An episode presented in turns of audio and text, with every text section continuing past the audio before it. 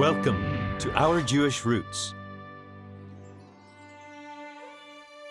The Word of God has given us examples of faith that have shaped virtually every aspect of the believer's life today. Where would we be without the examples of Noah, Abraham, and Isaac, David, and ultimately that of Yeshua, Jesus? Faith is woven into the fabric of America as well. From the Pilgrims to John Adams, to Patrick Henry and George Washington, God's providential hand remained highly esteemed and honored above all. Faith unshakable, faith unstoppable, faith of our fathers. We are so glad you've joined us today. I'm David Hart. I'm Kirsten Hart. I am Jeffrey Seif, and we are interested in looking at the faith of our fathers, correct? Biblical and historical with our country. Everyone's walked through a lot of trials, haven't they? Both sets of fathers. I think it's important to go back and look at the origins. I think people are losing sight of that today. That's right. We begin today with Dr. Seif's teaching on faith of our biblical fathers. Let's go there right now. The Hebrews refer to it as the Akedah.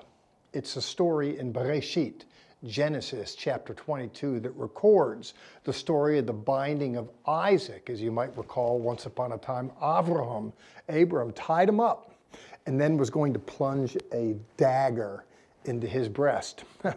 Faith we're told it was a test of faith. He passed it and we're good to go. Well, here we're looking at the story of faith, all right, uh, the faith of our fathers. And it's a reasonably good time to alight upon the fact that faith can prompt people to do things that are rather, how can I put it, interesting.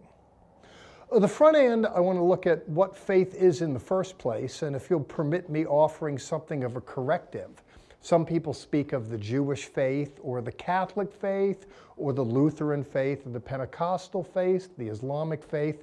The problem I have with that is I differentiate faith from theology. Actually, theological constructs come from a Latin dictum, fides quaerens intellectum, which translates as faith in search of understanding. That is to say, someone has something resonating within them, and then they go into the biblical story to try and ascertain it and figure it out, and they come up with theology. Today, when we think of faith, we think of theological constructions. Uh, when I look in the biblical text, faith, when I think of Abraham, I think of someone that has a vision of a future. It's not reduced or translated into dogma, into doctrine. So it is today, we when we think of faith, we think of philosophical systems. I think that's problematic personally. Not that I have anything against theology per se, but faith is something different. Faith is something that lives more in the breast than lives in the head. It's not to say there's no residency there, uh, but faith sometimes prompts people to do things that don't make sense in the head. In fact, we look at it early in the game in the book Bereshit and Genesis, where it makes no sense at one level. Avram, Abram is such an older man, and his wife isn't much younger. Uh, and um, he is uh, concerned that he doesn't have a future because he doesn't have a son. But he goes out for a walk, goes out, takes a look at the evening sky, and we're told that he looks up at the stars in chapter 15, uh, he hears the voice before that in verse 5 that your descendants will be akin to the multitude. Uh, he says, So shall your seed be. Subsequent to which, in verse 6, we're told that Abraham believed God and he reckoned it to him in effect as righteousness. That is, faith prompts him to, to, to orient himself in a way that doesn't make sense at one level. There is this uh, question about the future, but somehow God is going to bring the future about. Faith is interesting. You know, you get past the 15th chapter here to the 22nd, as I noted earlier, where then our hero Abram is beckoned to stick a knife in the breast of this promised child who eventually came.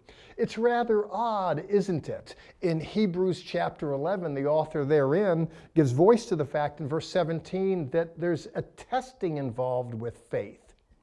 Well, what is faith exactly? In this series, we want to explore faith You've heard me to say at the outset that faith is in effect an inclination. It prompts. Sometimes it defies logic. It's something other than that. It's in effect an impulse that prompts people to do things, to orient in a certain way.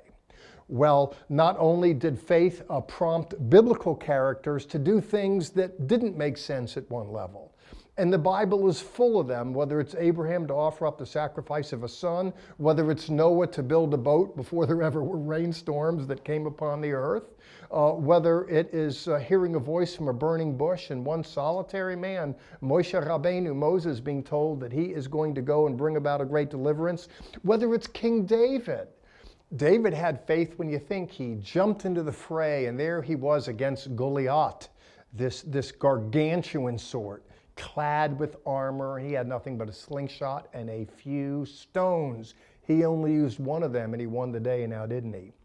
Faith prompts people to do things that other people are smart enough not to do. But you know, it's people with faith that move the world. Whether it's in the Bible story or our own American story, individuals that would uh, jump on these boats and come over to a new world, that would traverse these seas long before it became common to do so. Can you think of the courage? And when they got to these shores, they just opened up and thanked God. It was a religious experience just to get here. We see that. I know I've taken pilgrims to Israel, and feel free to come with us. And uh, they'll clap when they land, they'll get down and kiss the ground when they get off the plane, when they have opportunity to do so. I've seen it, I've felt it, I've done it, you know, just so happy to be there. Well, that's a few hours on a modern airplane. If you can just think in antiquity, what a long journey. What would propel people to do that? And what was the end of their journey at one level was just the beginning.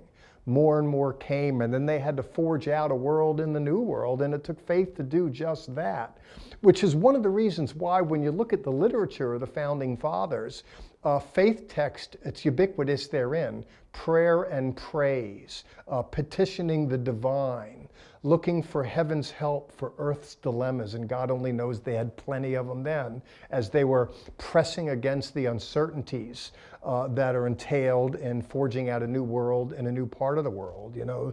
But we have these intrepid, bold explorers who did it.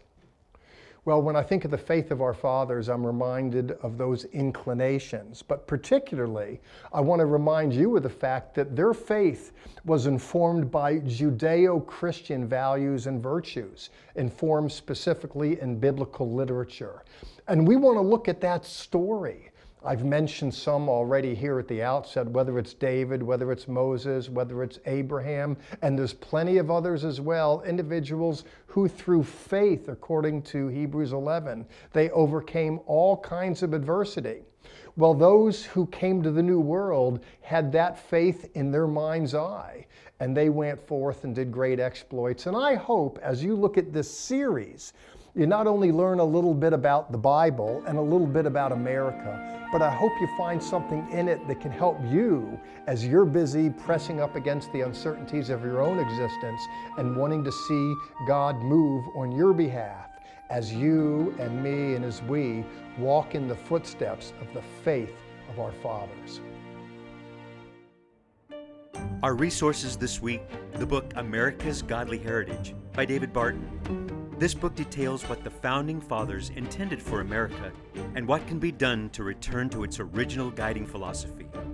Or Zola Levitt's booklet, Israel My Promised, an intensely personal and heartfelt look at Israel, one of the most misunderstood lands in history. Contact us by calling 1 800 Wonders or visit us at levitt.com. Join us right now for additional content that is only available on our social media sites Facebook, YouTube, and Twitter. Visit our website, levitt.com, for the current and past programs, the television schedule, tour information, and our free monthly newsletter, which is full of insightful articles and news commentary. View it online, or we can ship it directly to your mailbox every month. Also, on our website is the online store there, you can order this week's resource, or you can always give us a call at 1 800 Wonders. Your donations to our Jewish roots help us to support these organizations as they bless Israel. Please remember we depend on tax deductible donations from viewers like you. For many, a trip to the Holy Land is the dream of a lifetime.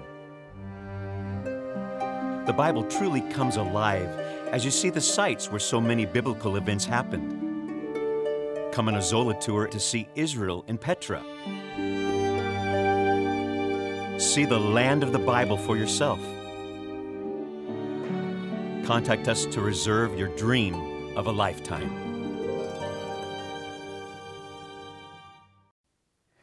When you return home from a trip to Israel with us, we like to say that your Bible and sermons literally are in living color. They come to life. So we would love for you to join us. We go both in the fall and the spring. You can find all the information on levitt.com. And last time we were in Israel, remember we were uh, out touring all day. We came back to our hotel room, turned the TV on kind of just for fun and to relax.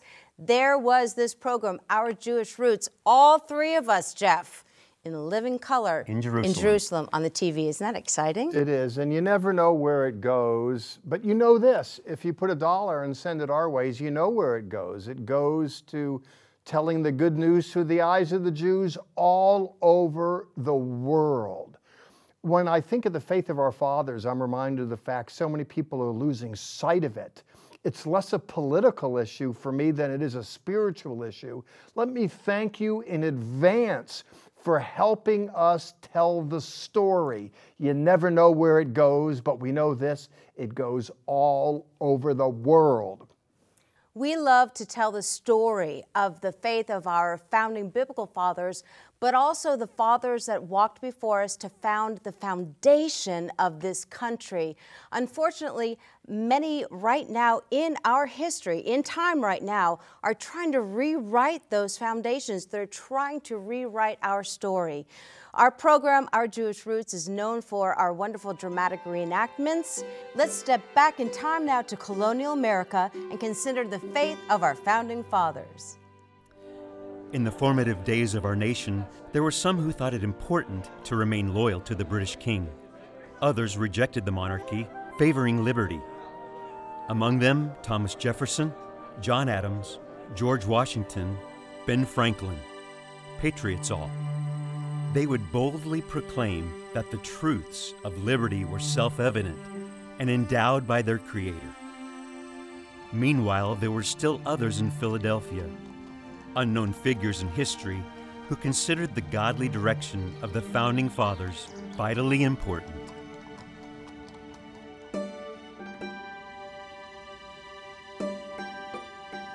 So clear and yet profound. Unless this house is built on solid ground, it will surely fail. But will we recall these precepts? We must.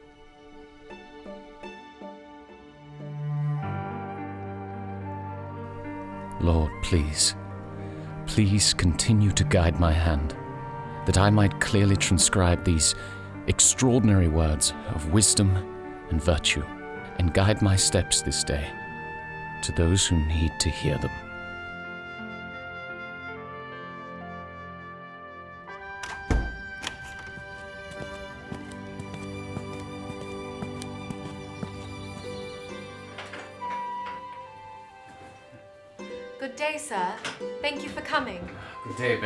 It's my pleasure. It seems you've been given a godly task. Must be, sir. I feel so unworthy. I'm good with needle and thread, and I cut well with scissors, but this is also new to me. I believe Mr. Paine has said it well. These are the times that try men's souls. It's new to all of us, giving birth to a new nation. It's not just you. We're all feeling dependent on God's providential hand as we consider the blessings and the consequences that await us. When the Congressional Committee called upon me, I knew this would be a noble effort. I've gathered the cloth that I believe would be suitable. The white will offset the red nicely, I believe. It speaks so well of purity. Is this your design? No, sir. It was actually given to me by the committee. It is actually much like the continental flag, but the 13 colonies will be represented by white stars against a field of blue.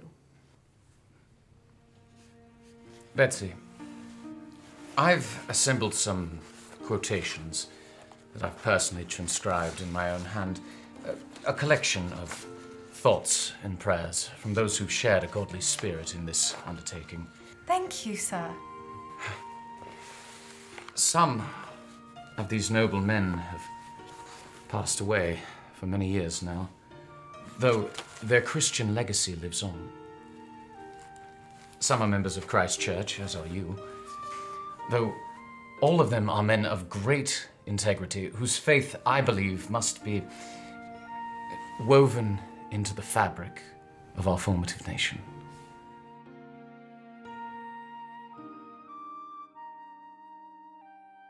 The Founding Fathers were prolific writers. Many of their original documents still exist. Historian and author David Barton has collected tens of thousands of these writings in order to present America's forgotten history and heroes with an emphasis on our moral, religious, and constitutional heritage. I had the opportunity to speak with David about the faith of our fathers. I have long been interested in the Jewish origins of the Christian faith and have lamented that people have forgotten about that. But of course, that was 2,000 years ago. You, David, have long been interested in the Christian origins of America and have lamented that people forgot about that, yes? And it's only been 200 years since the American founding, per se. It's actually been 400 years since the principles were embedded. But even at that, going back 200 to 400 years, that's like being a teenager in Israel. You know, that, that's a really young time for them. And yet, there's so much in the American founding that points back to really the Jewish heritage and history. Our founding fathers extensively quoted Old Testament passages. Um, they even modeled the American Republic after the Hebrew Republic. So there's a lot of camaraderie there. So you're a guy that's really dug into principal sources. You've been interested in that as an individual. I'm interested in the first two centuries of the Christian era. You're, you're interested in, in 200 years back and digging around that world.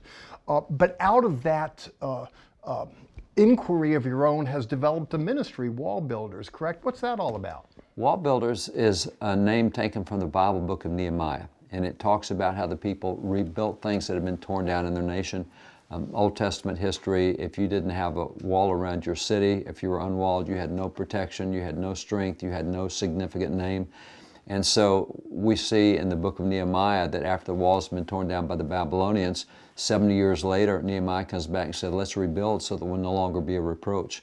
And in our case, we look at what we don't know about American heritage, what we don't know about the American Constitution, American faith, and we say that needs to be rebuilt. So our, our mantra is that we present America's forgotten history and heroes with an emphasis on our moral, religious, and constitutional heritage. Hey, I'm, I'm all for that. Nehemiah, Nehemiah in Hebrew means God comforts.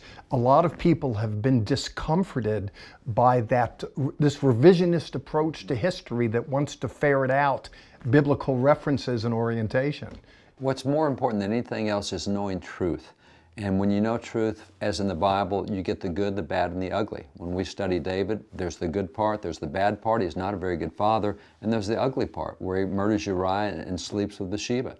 And American history is the same. As long as you have people, it's good, bad, ugly. But we actually own primary source documents that show all of that. Uh, we have about 120,000 documents from before 1812, which is back in that American founding period. And so from that, we're able to say, hey, here's what truth is. Modern narratives today are often, often very misguided. Some are deliberate, some are just out of innocent ignorance. They don't know better. But that's where going back to the actual says, no, here's what actually happened. Here's the description, here's the document, here's what they actually wrote. Truth is the most important thing. There you go. In truth, in Hebrew, emet, it's the first letter of the Hebrew alphabet, the middle, and the last. It's the sum of everything that's real and true and authentic. And to your point about primary source documents, it's an academic term, uh, to go back to the original sources. How many do you have again that go back to that era? More than 120,000 from before 1812. So it's not just conjecture. You dig into those sources, you bring forth, and you've written books. Uh, take a moment. I know you brought some books that you didn't write, but uh, and we'll get into all of that. But uh, tell me about what you've done so people that want to uh, you know, get into what you've brought forth from those documents can learn. I, I kind of feel like I'm a vicarious American for most Americans because I went through the same education system most of us went through, had the same knowledge, really the same lack of historical knowledge about original documents. And so over the course of the years we've been doing this, turned out more than about 40 books, but they deal with different topics. Right now with the culture we have, which is so much canceling and destructive, and we had just finished a book we started three years ago, but it turned to be perfect for right now as we see so many folks being rejected because we don't know who they are, but we think there's something bad. Um, we've covered their narrative and their story. So whether it be on, on, what the courts do, whether it be on what the church is supposed to do, or what pastors used to do and should do today, or whether it's just on the truth about American founding heroes, we have a lot of materials on that. And the website's available, and it, it's up on the screen, and and I'm just so thrilled to commend you to the world. Not that you need me to do it. In fact, I heard a, a clip from uh, Ted Cruz saying that you can say more in 30 seconds than most people can say in 30 minutes. He was singing your praises. That your uh, your energies, your uh, inquiry into the primary sources has gotten the attention of people all over the country, yes? Well, it's interesting that primary sources is what so much policy was supposed to be built on. When you go to, we've been involved in a number of cases of the U.S. Supreme Court. When you go to the court, you're saying, here's what the original intent of the Constitution is, here's what you're supposed to uphold. But if they don't know that or if they have bad history, they'll reach bad conclusions, bad decisions. So good history leads to good policy. And so we're involved with legislators all over the nation, both state and federal, governors as well, state boards of education, writing history and government standards, et cetera. So original sources help establish truth, and that's what most honest people want is truth. Agenda driven, that's not their issue, but for no, honest people, it is. You know, people want to tear down statues today, I get that, but you know, uh, they're going to have to tear down buildings because so many of our principal buildings in law and what have you are just, they have biblical motifs all over them. You're going to get rid of that if you don't like it? They do, and that's one of the things most people don't understand about America, even as there's so much that we complain about today, is we are a unique nation over the course of, of the world. And, and, today there's more than 190 nations at the United Nations. And you look at those nations, the, over the course of the last several thousand years, the average length of a constitution in the history of the world is 17 years. That's what most nations average. We're well over two centuries and going strong. Most nations average a violent revolution every generation. Mm, we had one in 1776.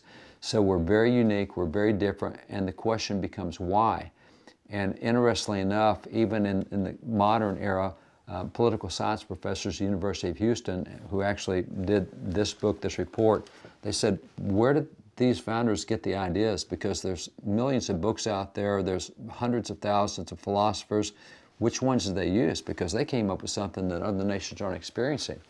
And so they collected 15,000 writings for the founding era. They said, we think if we can go through and look at those and see who they quoted We'll know who was important to them. And so they did, and they found 3,154 direct quotes in those early writings. And they tracked, it took them 10 years, but they tracked everyone back to its original source. And what they found was the single most cited individual in the American founding was this guy. He's a French philosopher, uh, Baron Charles Montesquieu. He did The Spirit of the Laws in 1750. Founding fathers relied heavily on him. The second most cited individual in the American founding was a guy named William Blackstone. He has commentaries on, on the laws of England, and we use that. Thomas Jefferson said we that American attorneys read this like Muslims read the Koran. So this is a big, big deal to them. The third most significant source was John Locke, his two treatises of government. In less than 400 pages, he cites the Bible, references over 1,500 times, but quoted four times more often than any of these works, 12 times more often than this, was the Bible. The Bible was the single most cited source in the American founding. 32% of all quotes came out of the Bible. That is the foundation for America. Perfect. And speaking of the faith of our fathers, there it is right there. More to come. Thank you, David. My pleasure. David Barton will be with us this whole series pretty incredible, all of the artifacts that he brings to this table through the series. David, I was shocked. You know, I knew he had a lot of stuff. I didn't know he had all that, and that he brought it. It was like, wow, on steroids. I was impressed. Yeah. Well, you can't disprove the proof of a physical document. And that's what he's loaded with. His whole ministry has proof after proof after proof. You can't rewrite something that's right in front of you. Yes, the long arm of the pen reaches beyond the grave, and you get a window into what those founders were all about when they were living and breathing by the testimony they left in their own writings. And we talk about that of the founding fathers of that testament every tour that we take to Israel, we go to Yad Vashem. It's I, I don't even say it's one of our favorite places, but it's um, it's it's a heart place. You have to go. Right, Yeah. we have to go there, but it's that's physical proof that the Holocaust existed, and people are trying to rewrite that history That's also. true. And Jews, we say never forget. And we should never forget, and we are forgetting the foundations of America. Thus, the value, in my opinion, of a series like this. Right, and and the Jewish people is it's very interesting, and we'll learn more in the series. You'll learn more in the series how Hebrew, the Israelites, are kind of tied into America a lot with the founding fathers. And let's talk about a founding mother, by the way, or a little bit afterward. The word in uh, Hebrew for mother is Ema. There was a woman, Emma Lazarus. I don't know if you recall that name or if the expression the great colossus means anything. That's the Statue of Liberty. And there was a poetess, Emma Lazarus, who wrote that plaque, the statement, Bring me your tired and your poor. Emma was a Jewish woman who came to the New World to escape the problems of the Old one. So many Jewish people came to this culture, to this New World, and left an indelible mark on it. Case in point, a mother, Emma, Emma Lazarus. That torch is held high of freedom, and it reminds people coming to this new world. And we're going to be reminding you throughout this series of the Jewish people that had a part in our early Christian heritage. That's good. You just gave us a little Hebrew lesson. I learned a new Hebrew word this program, emet, which is truth, correct? Did I say it right? You said it perfectly Emet like a native. Is truth. yes, yes. Good word. And we're going to bring out a lot of truth in this whole series, truth that people have forgotten. And it's sitting right in our Constitution. There's biblical truth, there's biblical foundation in the lives of our founding fathers. I, I've said as a professor, now here I'm standing in a, sitting in a TV set. Uh, I stand behind a podium as a school teacher, seminary professor, and I tell these students, you know, as a Bible teacher, you don't need to create new things. You need to teach what's old, what's been forgotten. We open up the old book and tell stories in it afresh. More coming on this series. It's a new series. This is our first program in faith of our founding fathers. Right now, we have a song by our founder, Zola Levitt, and also We have a word from the scripture, Sha'alu Shalom Yerushalayim. Pray for the peace of Jerusalem. to me your gentle words of hope, mercy and love without end. Me hear heaven's voice, fill